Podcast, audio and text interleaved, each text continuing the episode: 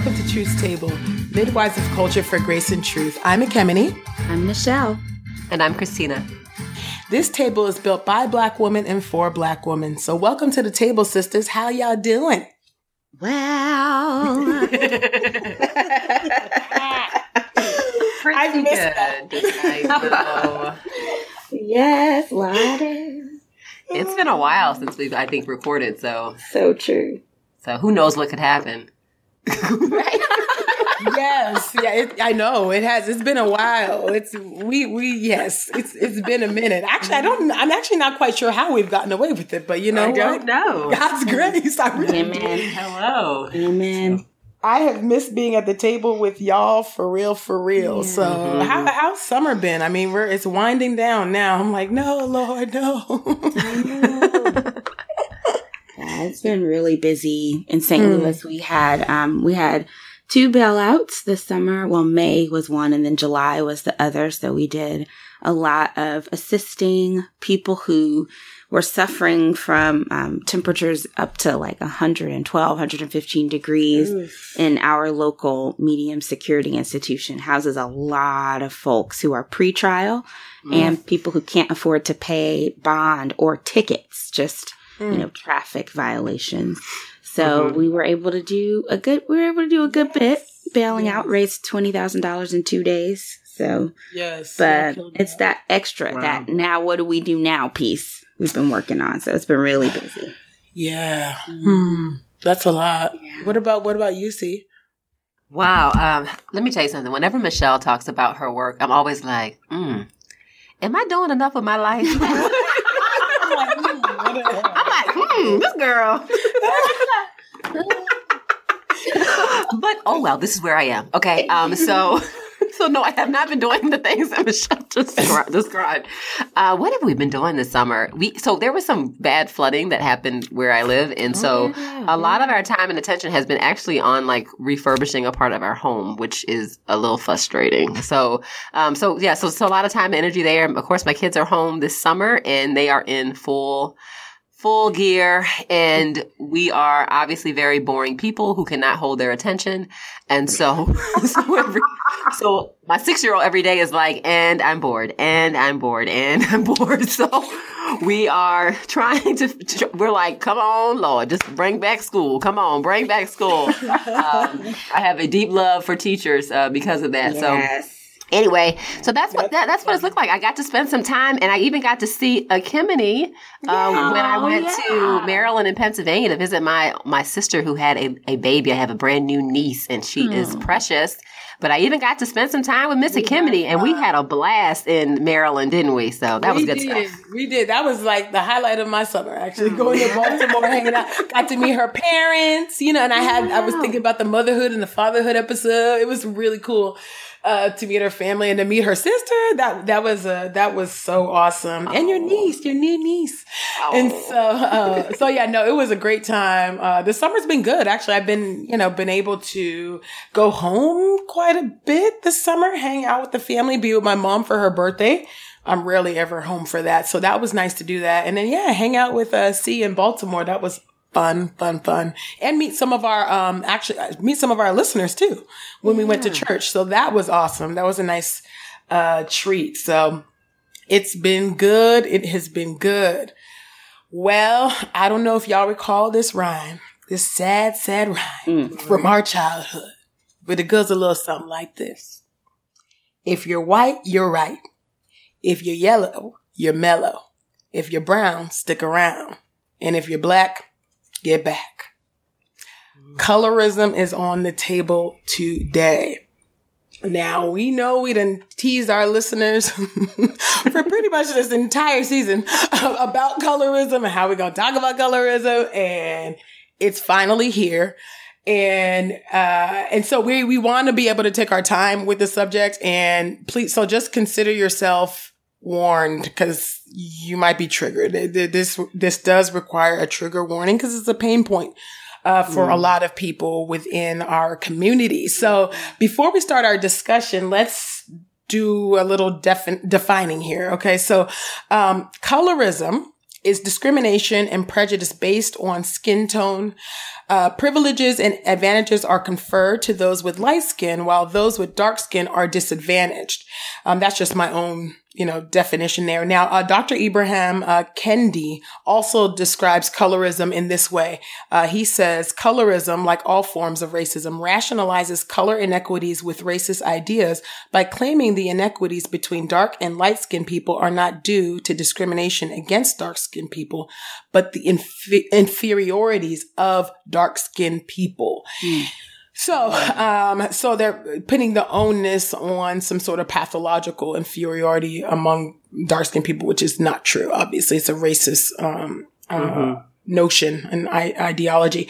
Uh, and that, that quote comes from Colorism as Racism, uh, from uh, Black Perspectives. There was an article that he wrote about um, Garvey Du Bois and the other color line, which I'm gonna we'll dig into that deeper because we're gonna do another episode on colorism, guys. So we're not just doing one, okay? so because we felt like we couldn't do uh, colorism justice in one episode, so we'll delve into that um, probably in the next uh, episode. But uh, wanted to start out with that definition and wanted to ask y'all um, what your own experience with colorism is and when you realized that there uh, was a color line. So if any of you guys could speak to that, I think that would be awesome. Boy, this is, is such a difficult topic mm-hmm. to to mm-hmm. even you know where do you start? it's a hard one. It is a hard one.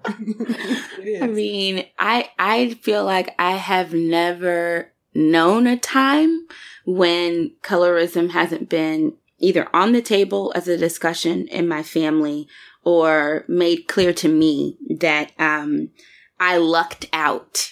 Mm. is mm. often what I what I hear. You know, oh, you got that medium tone, that mm. medium this, that you you you the safe color black. You know, you mm. obviously black, but not so dark that you scary. Oh, you God. obviously black, mm-hmm. but not so light that everybody think you want to be white. Mm-hmm. And mm-hmm. I, I, I have never been more offended than when our people, our black brothers and sisters talk that way to me. Mm-hmm. Um, sure. Anyway, so when I remember growing up and my mother talking about pledging, uh, trying to pledge in mm. sororities and how, you know, she like six, she's 64 now, I think. Mm. So she literally white supremacist evil ain't escaped none of us, not the least the people in our lives who are just a little older than us. And she had to put her face next to a paper bag. Mm. And so she did not qualify to pledge in certain sororities. Black mm. run. Run by black people. Mm-hmm. So that's my interest in this conversation is saying, look, uh, we want stuff to change nationally. We want stuff to change among minorities and among those who are in the majority culture, we got to talk about the stuff that we are doing to each other. Um, my dad is from a family that's mostly light skinned. My mom's from a family that's mostly dark skinned. And I, I have every memory of hearing about her father not wanting her to marry that high yellow curse mm. word mm. because mm. there was no way he wanted their purity like challenged. Um, I told y'all before my mom is descended from the Geechee people mm-hmm. and they are serious about maintaining. And I, I truly believe that my parents have struggled through things that y'all know they ain't gonna talk about everything. But I know they've struggled through stuff that they have held in their hearts and pondered in their hearts. And that's a big part of why I, I believe a table like ours made by and for our people, this is where the conversation has to start. Mm. That's good. Wow. Thank you for sharing that, Michelle. Mm, how about you, Christina? You know, I'm like swirling through all these different. no, it's a lot. Thank you for triggering me, Michelle. Listeners, y'all should know we love y'all because this right Stay here. Triggered up in here this is yeah. a very hard subject that's right. to enter into. It really is. I think I think that's why we kind of put it off. To be quite honest, it's just mm. heavy and it's hard. Yeah. Um. So I think so. Like that initial question of like when we first encountered or had an understanding yeah. of of complexion uh, preferences or hierarchy or stratification, mm-hmm. and um, I would say so so my mother has darker skin than my father, and um, and when I was little, it seemed to be even a, an even greater contrast that like my dad was clearly light skin, Colin Powell esque complexion, mm-hmm, mm-hmm. and that my mother um, had a much richer, kind of warmer brown, clearly like brown skin tone, and um, in my family, my mother, my mother was and still is the standard of beauty. So in my in my small in my house, like in my where I grew up in that home, um, my father was, you know, like overly stated, like the beauty of my mother. So uh, when I left out of that house, uh, or if I turned on the TV in the house, people just assumed, or, or beauty was ascribed to people just based on the color of their skin. The lighter the skin was, just assumed that they were more attractive, more virtuous, more feminine. Um, mm. I remember uh, by kids, you know, it depends on what school I went to. I spent one year at a predominantly white school, and which was like the Twilight Zone. Like it was, it was, it was like I was like, whoa! Like please get me back to Baltimore immediately. black Baltimore. Uh, I'm good, thank you. So and so, so it was. So I experienced different things in those two different settings. So in that predominantly white school, I I experienced invisibility. Mm-hmm. Um, but in the predominantly black school, I just, I just oh, experienced, gosh. okay, hey, uh, so like high yellow, uh, mm-hmm. white girl, um, you you want to be white, which was fascinating because I don't see my mm-hmm. complexion the way that other people do. Mm-hmm. Um, so I see myself looking like my mother. I don't I don't see mm-hmm. myself as a light. My husband still jokes about it. It's like, no, girl, you're light skinned. But I don't I don't see myself through that lens. So it was always very odd to to me to to hear black peers um, make that reference. I think it hurt my feelings, but it I think it puzzled me more than it hurt my feelings. Um, and yet at the st- and then also as I got older, I would hear people say things like, "You're not the way I thought you were going to be," or mm. Um, mm. "You're you're nicer," or "You're more down to earth." I think there was this, this assumption that if you have lighter skin, then you must actually think lighter skin is better. Like mm. you believe oh. the preference. Um, yeah, yeah. and so, so, so people would say like, "Oh, well, you're nice." Like, like, so I think, so I think that was also really, really fascinating. Um, and then I, and then of course the way white people, uh, would deal with me as a small child and even into later adulthood, just the types of conversations. I remember a lady telling me that she thought I had rosy red cheeks. And I thought that was I thought like that was crazy. I was, I mean, because I, I, was like in a black context. so, right. And she uh-huh. was like, look at her. Look at how, you know, I was much lighter when I was a kid. And, um, she's like, look at how rosy red her cheeks are. And I guess for white people, that's like a compliment, I guess. But I thought, I thought it was like, a heat rash. I was thinking like, what's what's wrong with me? Because normalcy in my context was people who had brown skin. So, and then mm. certainly later on in life, I I think I have been and I'm gonna use, and I'm using privilege facetiously, but I've been privileged to conversations of candor, candor with some white people mm-hmm. who I think, um, may say things to me because that are, um, in, w- in which in that moment, they might forget just how in group I am to the African American experience. And so mm-hmm. hearing white people say things about black people, and I'm a black person, um, with a level of, um, comfort and ease that they probably should not have.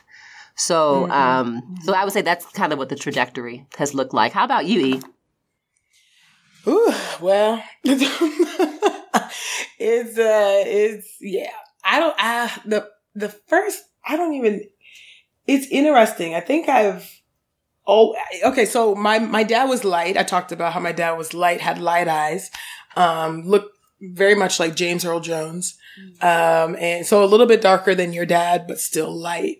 Um, and then uh, your dad's C. And, oh, actually, maybe close to your father's complexion. Um, mm. um, M. Mm. And my mom is brown skin, uh, but I'm maybe, maybe two shades darker. You know, black folks, we have different like colors.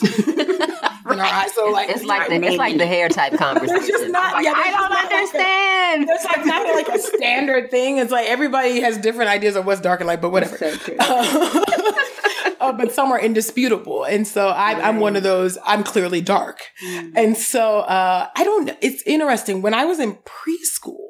I think I knew as early as preschool that, or, or there was something, it's hard for me to um, disentangle whether it's racism or colorism, but hmm. I remember being in preschool and knowing it, it was predominantly white.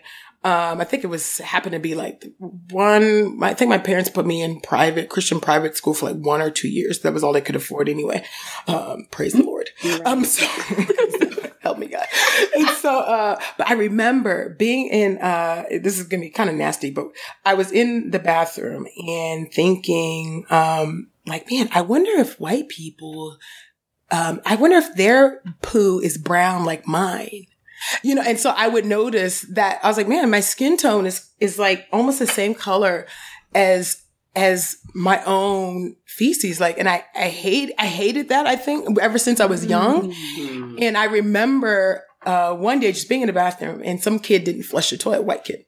And so I went over to the stall. I was like, I wonder, is there, a, do they poo the same color as me? Like I was, you know, just like yeah. child, adolescent, like just not understanding, yeah. right? Yeah. And I remember looking over and I'm like, huh, it is. It was so perplexing to me. And so, and what does that say about me though, that they're white and they poo brown and I'm brown and I poo brown. Like, and I look the same color as the very thing that nobody wants to even look at, you know, mm. in the mm. toilet, you flush away. So that's something that came up as I was thinking about that. Then, you know, you keep, you know, go on into adolescence or, well, I don't know, I guess elementary. You're very aware of, you know, just your own dark skin, I think, in America, mm-hmm. um, especially being, uh, a girl, right? A dark skinned brown girl, especially in California. Um, and so I, I, remember just playing with a, a friend, um, white girl. I was maybe six. I don't know. It's elementary school.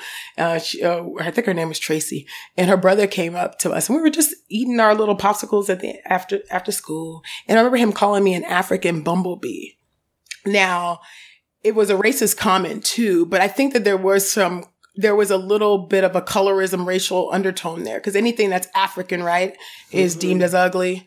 Um, is deemed as aggressive, is deemed as, you know, it's like exponentially worse, right? That's just the way, um, America conceives and, and perceives anything in Africa. So it's always, oh, you know, African bubble bees or African this or, uh, Zika or Ebola or, you know, everything is just to the 10th power.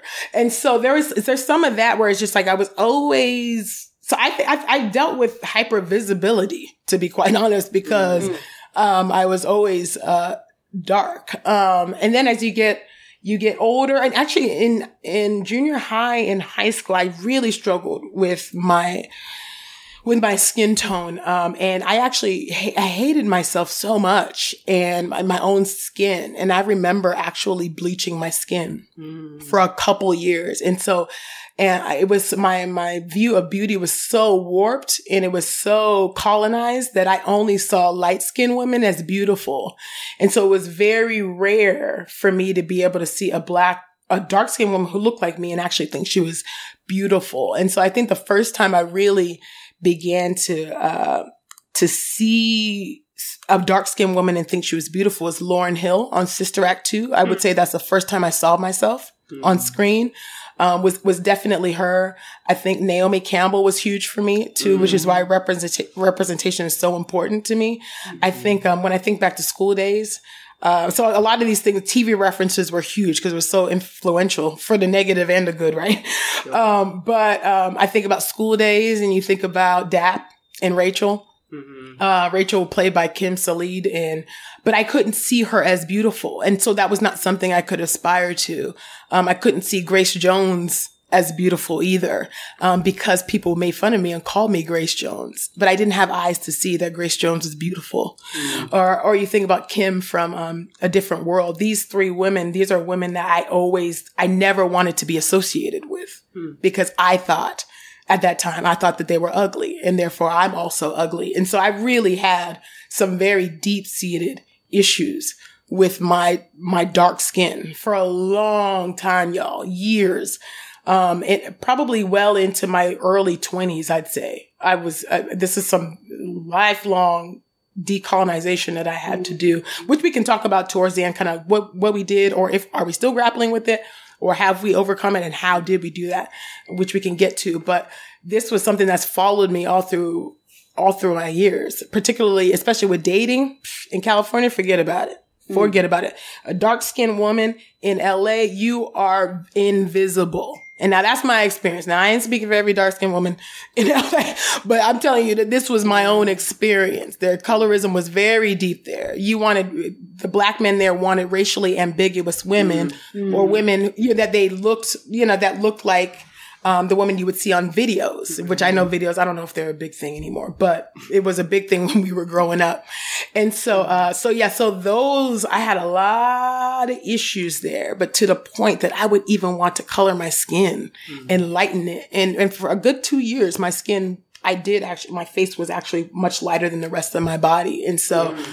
and I remember using the product, it was Nadinola and um and there's a history with Nadinola and all that, and we can go into that um next episode. But but yeah, so that's my experience uh with colorism is deep, mm. very very deep. Um, even to this day, I think still people that people perceive me a lot differently. I am a direct person, but I think p- people um, register me as more aggressive, mm. more um, I, I am a confrontational person, right? That's, that's just true. But I'm not, I'm not an overly aggressive person. If you meet me, like I'm not like in your face. That's just not how I read. But people perceive me that way. And I think part of it is because of the color of my skin. Mm. And that's just, that's just what it is. That's something that I have to navigate. You know, I have had to navigate all of my life. Mm. Um, so so we're not given the benefit of the doubt often is what I've right. come to experience. So um so yeah, that was a lot. Sorry y'all. the way stuff shapes out, just that at least that I have seen is not so much um simply registering certain things, but actually omitting layers of distinct personality, like yeah. like mm. distinct features of a personality. So mm-hmm. that you are confrontational, uh, plus colorism means you uh, have have no ability to perceive or or offer grace. And mm-hmm. I think mm-hmm. that's to me what what I'm struck by when I see uh, not just our dark skinned brothers and sisters treated so poorly with such high prejudice, but even the uh, light skinned brothers and sisters, uh, people perceive or just presume that because they are light, they have no perception of beauty in dark skinned people. Mm. And so we're mm. omitting things. We're flattening out who people must be. We presume someone's capacity mm-hmm. to know or experience something. And that to me yeah. is just as sick as projecting things on them. Mm. That's true. That is true. I mean, how would, how, I mean, how have you all, I mean, since TT has been a thing, Truth Table has been a thing, how have y'all, have you guys picked up any sort of, um, let's see, responses that hint at or are blatantly, um, I don't know, uh, laced with colorism. And that I, I think some people don't even know that it's, they're operating with that, particularly because colorism, colorism, we usually talk about it intraracially. Um, it's, it's a thing within our community. Um, but I, I think is, I don't know, have you all noticed any sort of responses that we've gotten, even from people outside of our community and how they respond to either, either one of us, all three of us, or to the table? You know, period. I, I don't think that we interact with each other, um, through the, a colorist um, framework. I, I, really don't, the, amongst the three of us. Mm-hmm. But I'm curious to see, have you guys noticed anything from the outside looking in like, hmm, I don't know about that. That didn't seem to, you know, mm-hmm. that was odd. yeah, you know, we've talked about this before. I think this, um, you know, so I, so although I, so it's an expression of also, I think racism and misogyny too, that people don't, people can't sit with the fact that we all actually are three distinct people with different perspectives and methodologies and yeah. right? Like so they're That's like too hard. That's they're too like hard truth table believes you know? Like, like okay.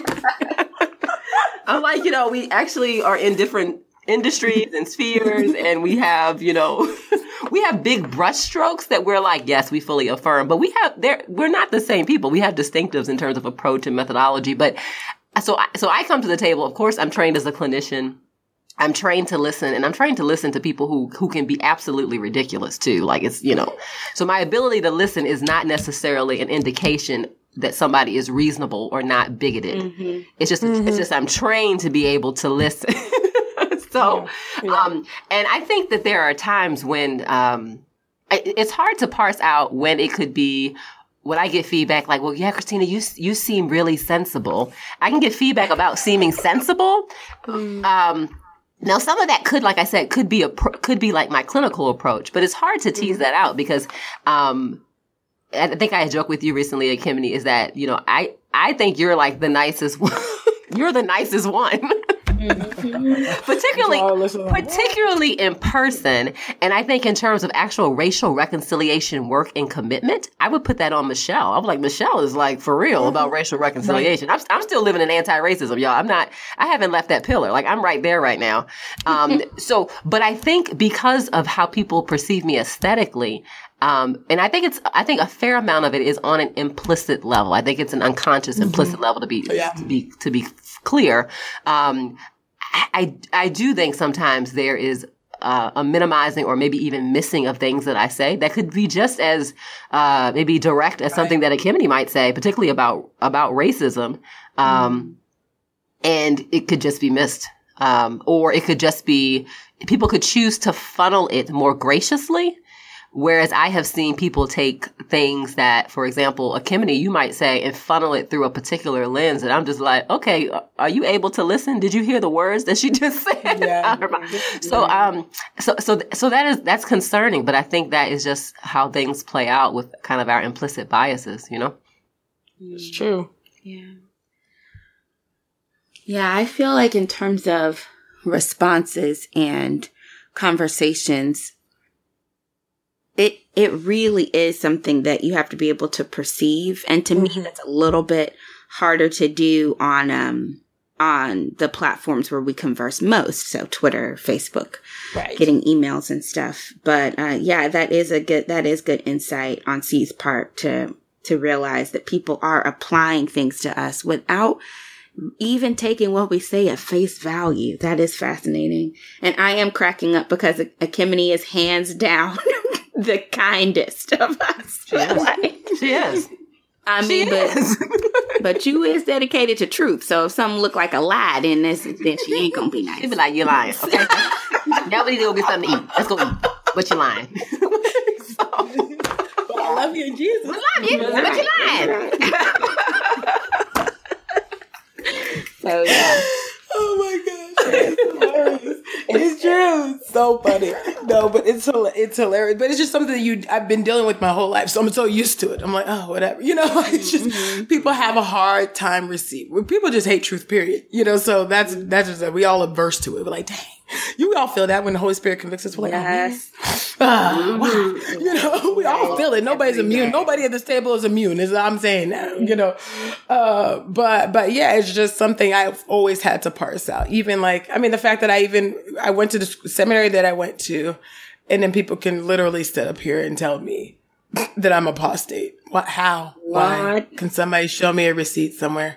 Um, or somebody can literally say, "Oh, you know, uh, she's heretical or she is unorthodox." Really, me? Okay. There's so many receipts. The receipts abound. you know, like you're being disingenuous, yo. I have a whole website with my writings. What are you talking about? This doesn't make any sense. No, no, it's, no, it's your being. Your, very, your very being is what is apostate. Right. Right. Yeah, yeah, or I've, or I've even had you know um, people you know or j- just last people were slandering me and gossiping about me, and um, saying you know um, j- just talking about how I'm ovaries wrapped in black skin. Can mm. you imagine being like reduced to I mean literally objectified in that way or mm. being called the new Beyonce? Now that's new, y'all. That is new. I, I have not ever been money. no, that's throwing off my whole colorism rubric. I'm like, huh? Now that's you and Beyonce. Mm, okay. So, so, so, there's a whole, there's all these, a lot of, uh, you know, people just feel a lot more free, I think, to attack me, um, because I think the darker you are, I think it's harder for them to see you as a woman. I mean, let's mm. just be very honest about that. Yeah. Um, and so you become this almost you're categorically different yeah. all of a sudden, mm-hmm. right? Mm-hmm. So you're you're you're subhuman or you're superhuman. So you're but you're never just a woman.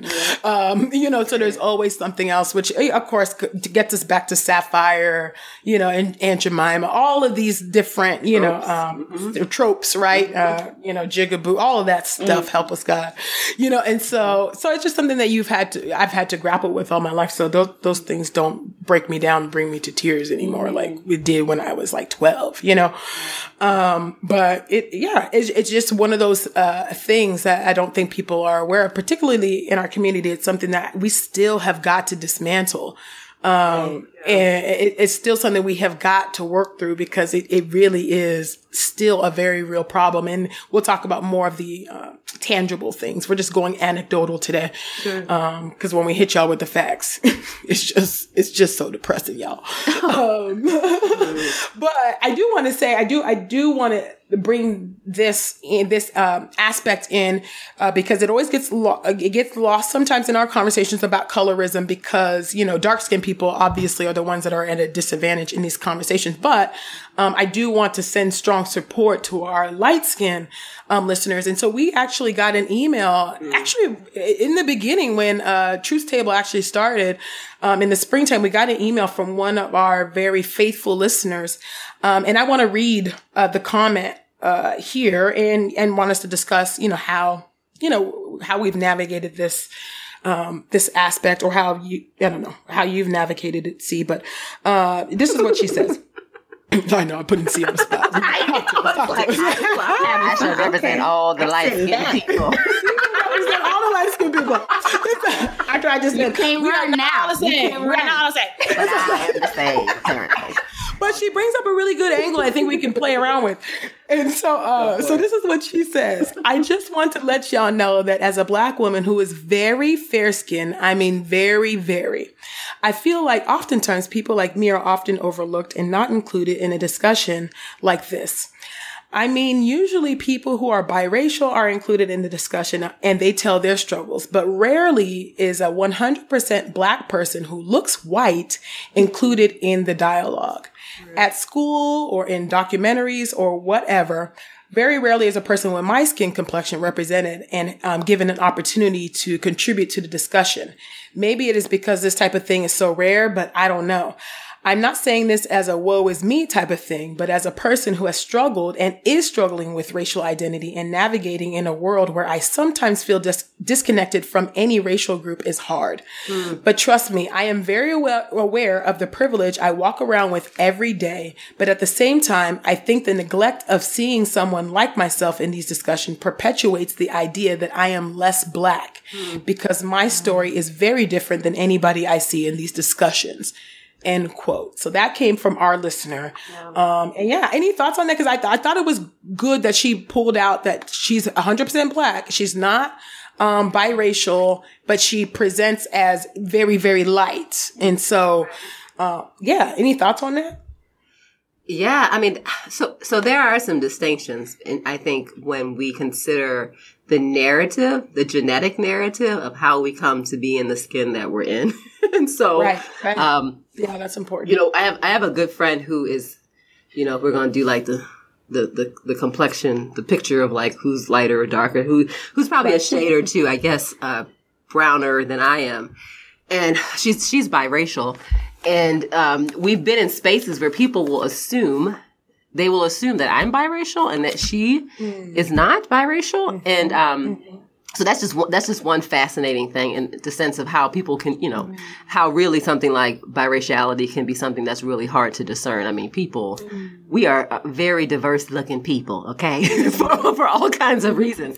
But I think for us, for the light skinned folks who who have black parents. You know, I, I tell people like my parents are black. My daddy's a black man. My mama's a black woman. Mm-hmm. Um, I, we have a different, I think, narrative that helps that explains why we are in the skin that we're in, and it. And for me, it's a much more painful narrative. Like I'm in the mm-hmm. skin that I'm in. Mm-hmm. Most, not that browner skin people don't have the same narrative, but mine, I see it every day when I look in the mirror. I am a, you know, I'm a, a product of, of historical rape. And so, mm. um, and so even when we get into the hierarchy of colorism, I often think about kind of like this this family abuse dynamic when you think about this favoring mm-hmm. of the light skinned slave. Well, the light skinned slave is like your daughter. like light skinned slave, it's your, you know, it's your grandchild for crying out loud. I mean, it is, it is so sick and twisted. And, um, I think that has, I think that's one of the reasons why I look at the, the complexion, this colorism conversation with a, a few different lenses on. Now, at the end of the day, I think uh, there is no doubt that the, the darker your skin is, the darker your skin is, the more you are going to encounter uh, disenfranchisement and negative sure. negative stereotyping. Mm-hmm. So I think you have to I think you have to hold that, and that might be why there aren't spaces as our uh, as the the listener uh, mm-hmm. discussed yeah. that that don't don't create platform for women with lighter skin to share their story. And that's because, quite frankly, quite frankly, they are in the more privileged position. With that yeah. being said, it yeah. is likely in the case, particularly of those of us who are not, who don't identify as biracial, but are, are light skinned people, um, they still, they still are a product of a very painful, painful narrative. Sure. Um, and so, and so that's, that's why I think, um, even though I didn't know this history, even from such early childhood for me, I've never looked at having lighter skin as my, as my preference. Like, so mm-hmm. even through middle school, me and some of my buddies that were like from, from Panama and other parts of the world who had lighter skin, we would sit outside and attempt to tan. A mother would come out and be like, girl, you're gonna get cancer. Get inside this. I'm like, are you crazy? Hello, why? You're gonna have a heat rash. And we do not tan because you're black. Get in the house. Oh God!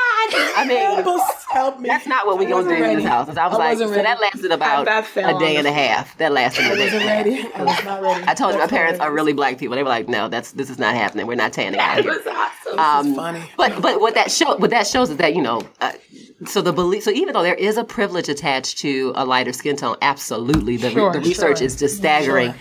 Um, I can understand her speaking to her own narrative, her own experience, and it might be one in which she herself wants to reject that privilege and would rather rather identify with those who are disenfranchised to be truly in group. So Michelle, when mm-hmm. you talked about that kind of brown skin in the middle, brown skin in the you know in the middle brown skin. Right, right, um, right, and I think you know, and I think every community has its has this picture of you know who you know who's Balance. the most normal, right. desirable, you know, prototype for that particular person, mm-hmm. uh, for that particular people group, right? And so yeah. it, it, could just be a longing. I know when I was a kid, I, I never wanted to be, uh, I, I, didn't want to be quote unquote the best. I didn't want to be what would be considered the prettiest or, or the most attractive. I, I had this fixation on being what is normal. Mm. Um, and that in of itself is, I mean, what does that mean? Like, I went into psychology to really unpack that, but it could be that there, for this young woman, there could be a really strong longing to be what is normal in group, which she mm-hmm. recognizes is not consistent with maybe how she feels or what she sees when she looks in the mirror. Yeah.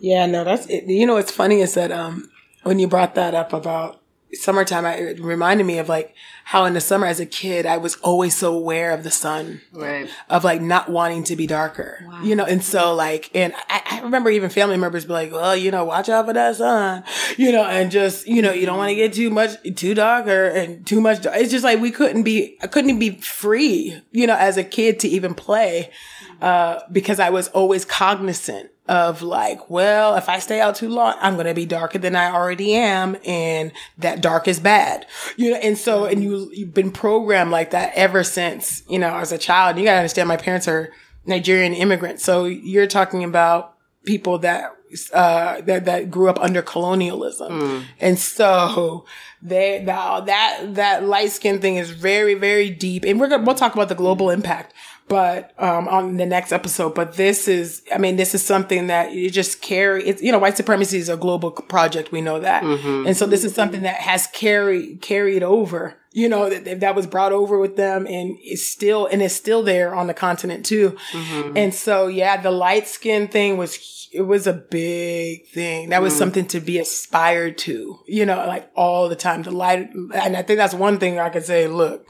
that's the one thing in our diaspora was that sadly, you know, like this has always been the thing. And it's just like, it, I don't know. It just, it, it really makes me very, very sad, you know, but, um, when I think about that. But anyway, any thoughts on, uh, that you have, M, about I guess the light skin, you know, just perspective and just, um, you know, what that means, you know, even for our listener who's like, you know, kind of, yeah. you know, like who kind of gets lost in the sauce in this conversation right. in, in some ways. Right.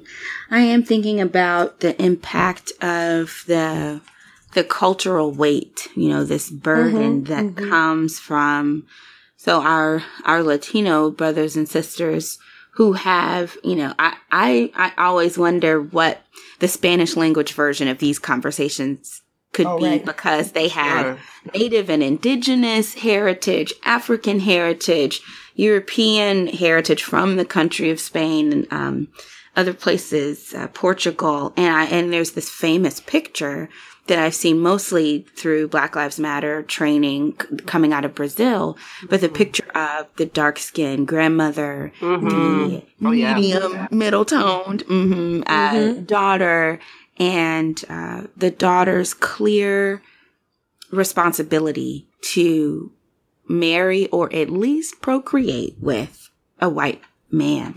Mm. And so the happiness of the family is directly connected to oh, yeah. the higher, you know, the lighter skin tone. And so what does it mean for people who who feel they have to explain themselves to prove that their happiness is not connected to their skin tone? Well, on some level, our souls are are deeply impacted because we're forced to be unhappy with our skin tone. And I, I really what what I'm thinking in my mind right now is how has the household of faith missed the opportunity to speak into this directly? Oh yeah. There's a oh, lot yeah. of conversation that obviously we could have mm. about our failures, our, our deep desires in um, not just evangelical but mainline, uh, any any church that desires to be quote unquote apolitical. Um, we actually don't want to speak into the burdens that are borne by people who are either constantly explaining themselves to themselves or folks who feel like everyone around them wants an explanation for why they belong or why they look the way they look. Mm-hmm. And I hmm. really ponder mm-hmm. over what the location of our dear listener, our sister's heart is in terms of where, where is she going to have these conversations? And my yeah. fear yeah. is that she is unable to have these conversations, frankly, in a small group, in the household of faith, mm-hmm. in a worship setting. Mm-hmm. And yeah. so how do we address, how do we broach things like, is my physical appearance ordained by God. Mm-hmm. And how can we really begin to say that? Mm. Um, and so I, I, do think that aside from not having anywhere near the concrete and really gracious response that Christina gave, that's where I am. Just hearing that right, right off the bat, the top of my brain and the, the depths of my soul really wonder and ponder. And now I'm in like serious prayer for all of us leaders of the church who have failed to make room for conversations that we think aren't important enough uh, because there's not enough people representing that that problem. But what happens when we decide to address a problem, mm-hmm. even if the person who is most impacted is not represented by majority? This is the heart of the gospel that the Lord knows no majority, right? And so if I only have one or two quote unquote 100% all black people in my com- congregation. Um, if I only have one or two light skinned or biracial people in my congregation, it doesn't mean that this issue should not be brought up. Mm-hmm. And so how have we failed to bring it up, failed to remember it? And so I'm thankful and I'm grieving. And I believe yeah, that we yeah. need to experience a, a godly grief that leads to repentance and salvation without regret. Mm-hmm. Amen. Amen. Yeah, um, I'm so glad you brought out that piece about the church. See, I mean, um, because um, it. I mean, the reality is historically, um, even in the black church, colorism was practiced. Mm-hmm. I mean, paper bag tests were were given to black folks, barring them from actually going to church as well, too. So That's this is right. not Um, it ain't even just an evangelical space. This is black church. So it's like, and I, I mean, I don't ever recall anybody giving a sermon about colorism. That's right. Okay. Which, and colorism is a sin. Okay, because you're discriminating against somebody based on their skin tone. Right. Um, and so I, I don't remember, I don't recall that. I've never heard a sermon on that. That was when I was back in my black Pentecostal church, even in my church now, I have not ever heard anybody address that. There's so many things that we can be addressing. And I think it is a travesty, actually. I think this is one of those things where it's like, man, like, this is an area that I think that we've, we've fallen short for sure. It's just not something that's um, on our radar, but every day it impacts us. Yeah. Um, it, we carry it with us in some, in some regard. Um, and so, um, so I guess, so I I think naturally this leads us into how have y'all overcome maybe your own issues with colorism or have you overcome or are you still wrestling with it? And what are you doing? Um, to, you know, to get over, um, what has been helpful for you. Um, and, and, you know, that, so that some of our listeners who might still be struggling with self-hate or who might have overcome it, how, can we give some support to them, um, practically? What does that look like? Um, or what has that looked like for you guys? Hmm. Well, you know, I mean, it's hard to talk about a topic that is so deeply shameful. I think that it's always easier, you know, planks and, and, and, and dust and specks, right, in people's eyes, right? So it's always right, easier to fixate on those external specks than that internal plank that we got going on. And so I'm not surprised that in group, we don't want to have a real conversation Yeah. about something that demonstrates that uh, one, we have internalized uh, racism so deeply within our communities, um, and two, that we have given out we have given out privileges um, based on something like skin tone. Which we know is wrong, like this. so it's terrible. I, when you ask the question of how have we over overcome this, or how we have we thought through colorism, I would say, Are you still wrestling with it? Yeah. I mean, Right. Right. you know, I think it takes my complexion is not something that I look at and I would consciously say that I like. So I don't, I don't, uh, there are people I know who have, you know, a whole host of complexions that will, that will, that will see their, their actual skin color as something that is, uh, something that they would describe in a way that's like, oh, look at my beautiful, you know, my beautiful golden skin or my, you know, beautiful brown, you know, whatever. I, I don't think I've ever used that type of language to describe my skin tone. That's not, that's not something where I think I personally, where I, when I look in the mirror, that, those are, that's not the trait, even though that's what's all over my, my body is my skin. Um, that's not the dominant trait that I go to. So I don't know if that is necessarily a, a good thing or a bad thing, but it's just not. It's, that's not what I look at and see, uh, beauty in when I look in the mirror per se. And, I, and my guess is that a piece of that could be that in some ways I have an internalized shame that doesn't allow me to see my skin tone um, as something that could be attractive without it without playing into the ranking of it. Right. So it's very hard for us to say that things that are different are also beautiful. Like we've really struggle with with seeing difference without creating hierarchy. Um, and even though I can consciously say this on this level, I'm I'm sure I'm aware even now that implicitly it's still obviously a struggle for me. I've I've grown quite a bit. I mean, when I was in uh, probably high school or early into college, it's a question that I would ask men that like if I was, you know, my, my current husband, he, he can recall me asking him about does he have a complexion preference in the women that he dates? And me personally, uh, being, uh, frustrated and, uh, dismissive, particularly of black men who had a preference for lighter skinned women, even though I'm lighter skinned, I, I saw it as pathology. Um, Right. Particularly as somebody who had just started studying sociology, like you couldn't tell me. I mm-hmm. was like, mm-hmm. okay, you you only date light skinned black women, Right. Okay, Right. okay. I mean, you, you you couldn't you couldn't unpack that for me. So um, I would say that I I still think there's something wrong with that. I still think hmm. something's wrong with that. But I do I do have I think a greater openness, and I also really dig into the idea that you know attractiveness is something that is you know is about intrinsic beauty, but also about scientific physiological beauty. It's about symmetry. And in that sense, uh, people of diverse uh, skin tones and body shapes and uh, ethnicities and, and backgrounds uh, can can bear great, great beauty. um, as as they are uh, created by you know our creative God who almost functions you know like an artist um, mm-hmm. pulling together mm-hmm. these this symmetrical beauty uh, that we can demonstrate. So it's taken a lot of work. I, I imagine that it will be a lifetime of work because it is that for sure that deep rooted. So that's what I would say. Yeah, for sure. Thank you for sharing that. How about you, Em?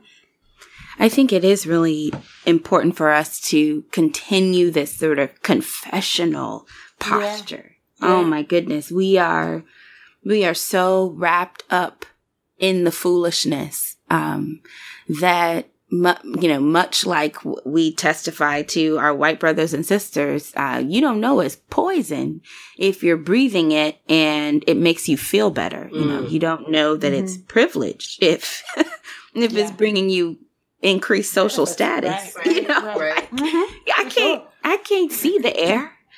So I, I do believe that continuing to confess, continuing to interrogate the way Christina often encourages us to ask, mm. ask what you're going through, what you're doing, what you believe that you need to challenge. And I do think it's a good word that you gave too, Ekemini, about the experience in the black church where yeah. we practiced colorism uh, maybe if we, even if we didn't name it, mm-hmm. we practiced it mm-hmm. and we need to dismantle it. And so where's the best place to start? It's always in changing the daily rhythms of my own life. Right. And right. so how do I shift these things? How do I speak? How do I develop, whether it's a mantra or some kind of script for actually not letting colorism slide? Mm-hmm. And that is the hard, awkward, so time consuming. Oh Lord. You know, mm-hmm. I'm already the crazy, weird person that people ask me to talk about Black Lives Matter and I start out saying Native Lives Matter. It's, um, look, mm-hmm. it's already weird. But, um, we, we are going to have to get weirder or biblically, yeah. we're going to have to get more peculiar mm-hmm. if we're going to dismantle this. Mm. And I think we need to commit to becoming more peculiar for the sake of actually I mean, really, we are starving ourselves of the thing that's killing us because it tastes so good. Mm-hmm. Just silence tastes so good, mm-hmm. but it's killing us. It is. And so, if I can abstain from the immorality of silence, of, of fearful silence, then no matter how awkward, how weird, how frustrating, or, you know, how risky it is, I think it's time for us to develop some kind of theological framework for addressing colorism when it happens, that we can begin to practice, to catechize ourselves, our family, our neighbors, and our churches. Um, so that's like just the very beginnings of a commitment on my end, but the things that have brought me to it um, very often include sitting at the feet of my brothers and sisters who are light skinned, who are dark skinned, and who are saying, mm-hmm. people like me need to care more. Mm-hmm. Mm. Yeah, as I am, um, that's really good. I mean, changing those daily rhythms, catechizing, that's, mm-hmm. it's, it's soul work, soul mm-hmm. work. Mm-hmm. Um, and, and, um, speaking about becoming more peculiar, we just need to become more biblical. Amen. Um, you know, and, you know, and I just, I think about, um, uh, I, I think about how in my early twenties, at this point, I was saved now, um, but still carrying, you know, that, that, that burden of colorism. Like it was just hovering over my head, you know, re- really like a Eeyore like cloud. Y'all remember Eeyore? Mm-hmm. that that it, it, really was like that um, for me. Um, and I don't. It might be surprising to people who knew me then, um, but I have a good poker face, and so um, and so I think for, for me, what was helpful. Um, and I'm not saying I've arrived because actually, you know, I really don't know what's in the depths of my heart, right? Jeremiah mm-hmm. has made that clear. The book of Jeremiah the prophet Jeremiah people.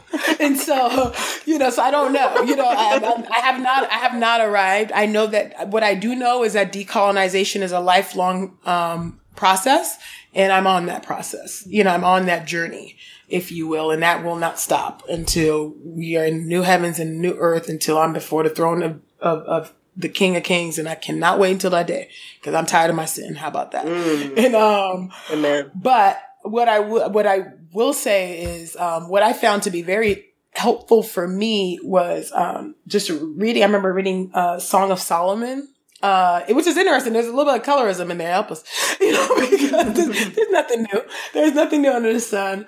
But I do recall, um, uh, the, the, the writer saying, you know, I am very dark, but lovely, right? And so we've heard that you're dark, you're pretty for a dark skinned girl, you know, um, and then you just saw, you saw these, you, these tones of like, you know, don't look upon me, you know, because I'm dark and the, the sun, you know, has been, or actually it says, no, do not gaze at me because I am dark. This is uh, Song of Solomon, chapter one, verse five, because the sun has looked upon me. And so you see that in there. Um, and so for me, sometimes scripture is helpful just to, um, uh, affirm is my own, you know, lament or uh, find some, um, uh, place of resonance. And so that was, that's helpful for me. And then of course later on in the chapter, it talks about you're beautiful. Your skin is so beautiful. You're dark. So those are things I lived in Song of Solomon. That was really huge for me. Um, in order to kind of, uh, you know, stop seeing my skin as ugly, um, as, as evil and as, you know, and all those things that, that, that drove me to even bleach my skin. How about that? Um, I can't remember exactly what stopped me from bleaching. To, if I'm honest, I don't remember what it was. I don't know if it was just that I was looking crazy because my face was light and the rest of my body was not. So maybe I just said, this looks crazy. I don't know if it was that. I don't know if I had some sort of spiritual re- awakening. I don't think it was that, but, um, so I think prayer was huge for me. Prayer was a big thing. Um, and reading, reading, staying in Song of Solomon was huge for me as well. Um, and then also, um, just, just praying that the Lord would give me eyes to see, you know, my own beauty and see my skin tone, my, my, my dark mahogany skin tone. That's beautiful. Um, and being able to recognize that in others so that I can turn around and say, yes, Kim from a different world. I don't know what her real name is. Lord, forgive me. Um, uh, is beautiful. And I can be able to say, Grace Jones is beautiful. What's wrong with me? Why didn't I? How come I couldn't see that that was pretty? Of course, the, the, my, my peers that were calling me Grace Jones didn't mean that as a compliment, right? Um, but now I have eyes to see that they're beautiful. I have eyes to see that Nina Simone, uh, was beautiful. Um, and so, uh, so it took, a long time for me to get to where I am and I still have not arrived. I don't think I have. Um, but it's a, it's a, it's a process and it's a journey and it's just something that, um, I've been praying for, but I, I can look in the mirror and not despise myself. And I could not do that for at least 25 years. That's a long time to be living with self hatred.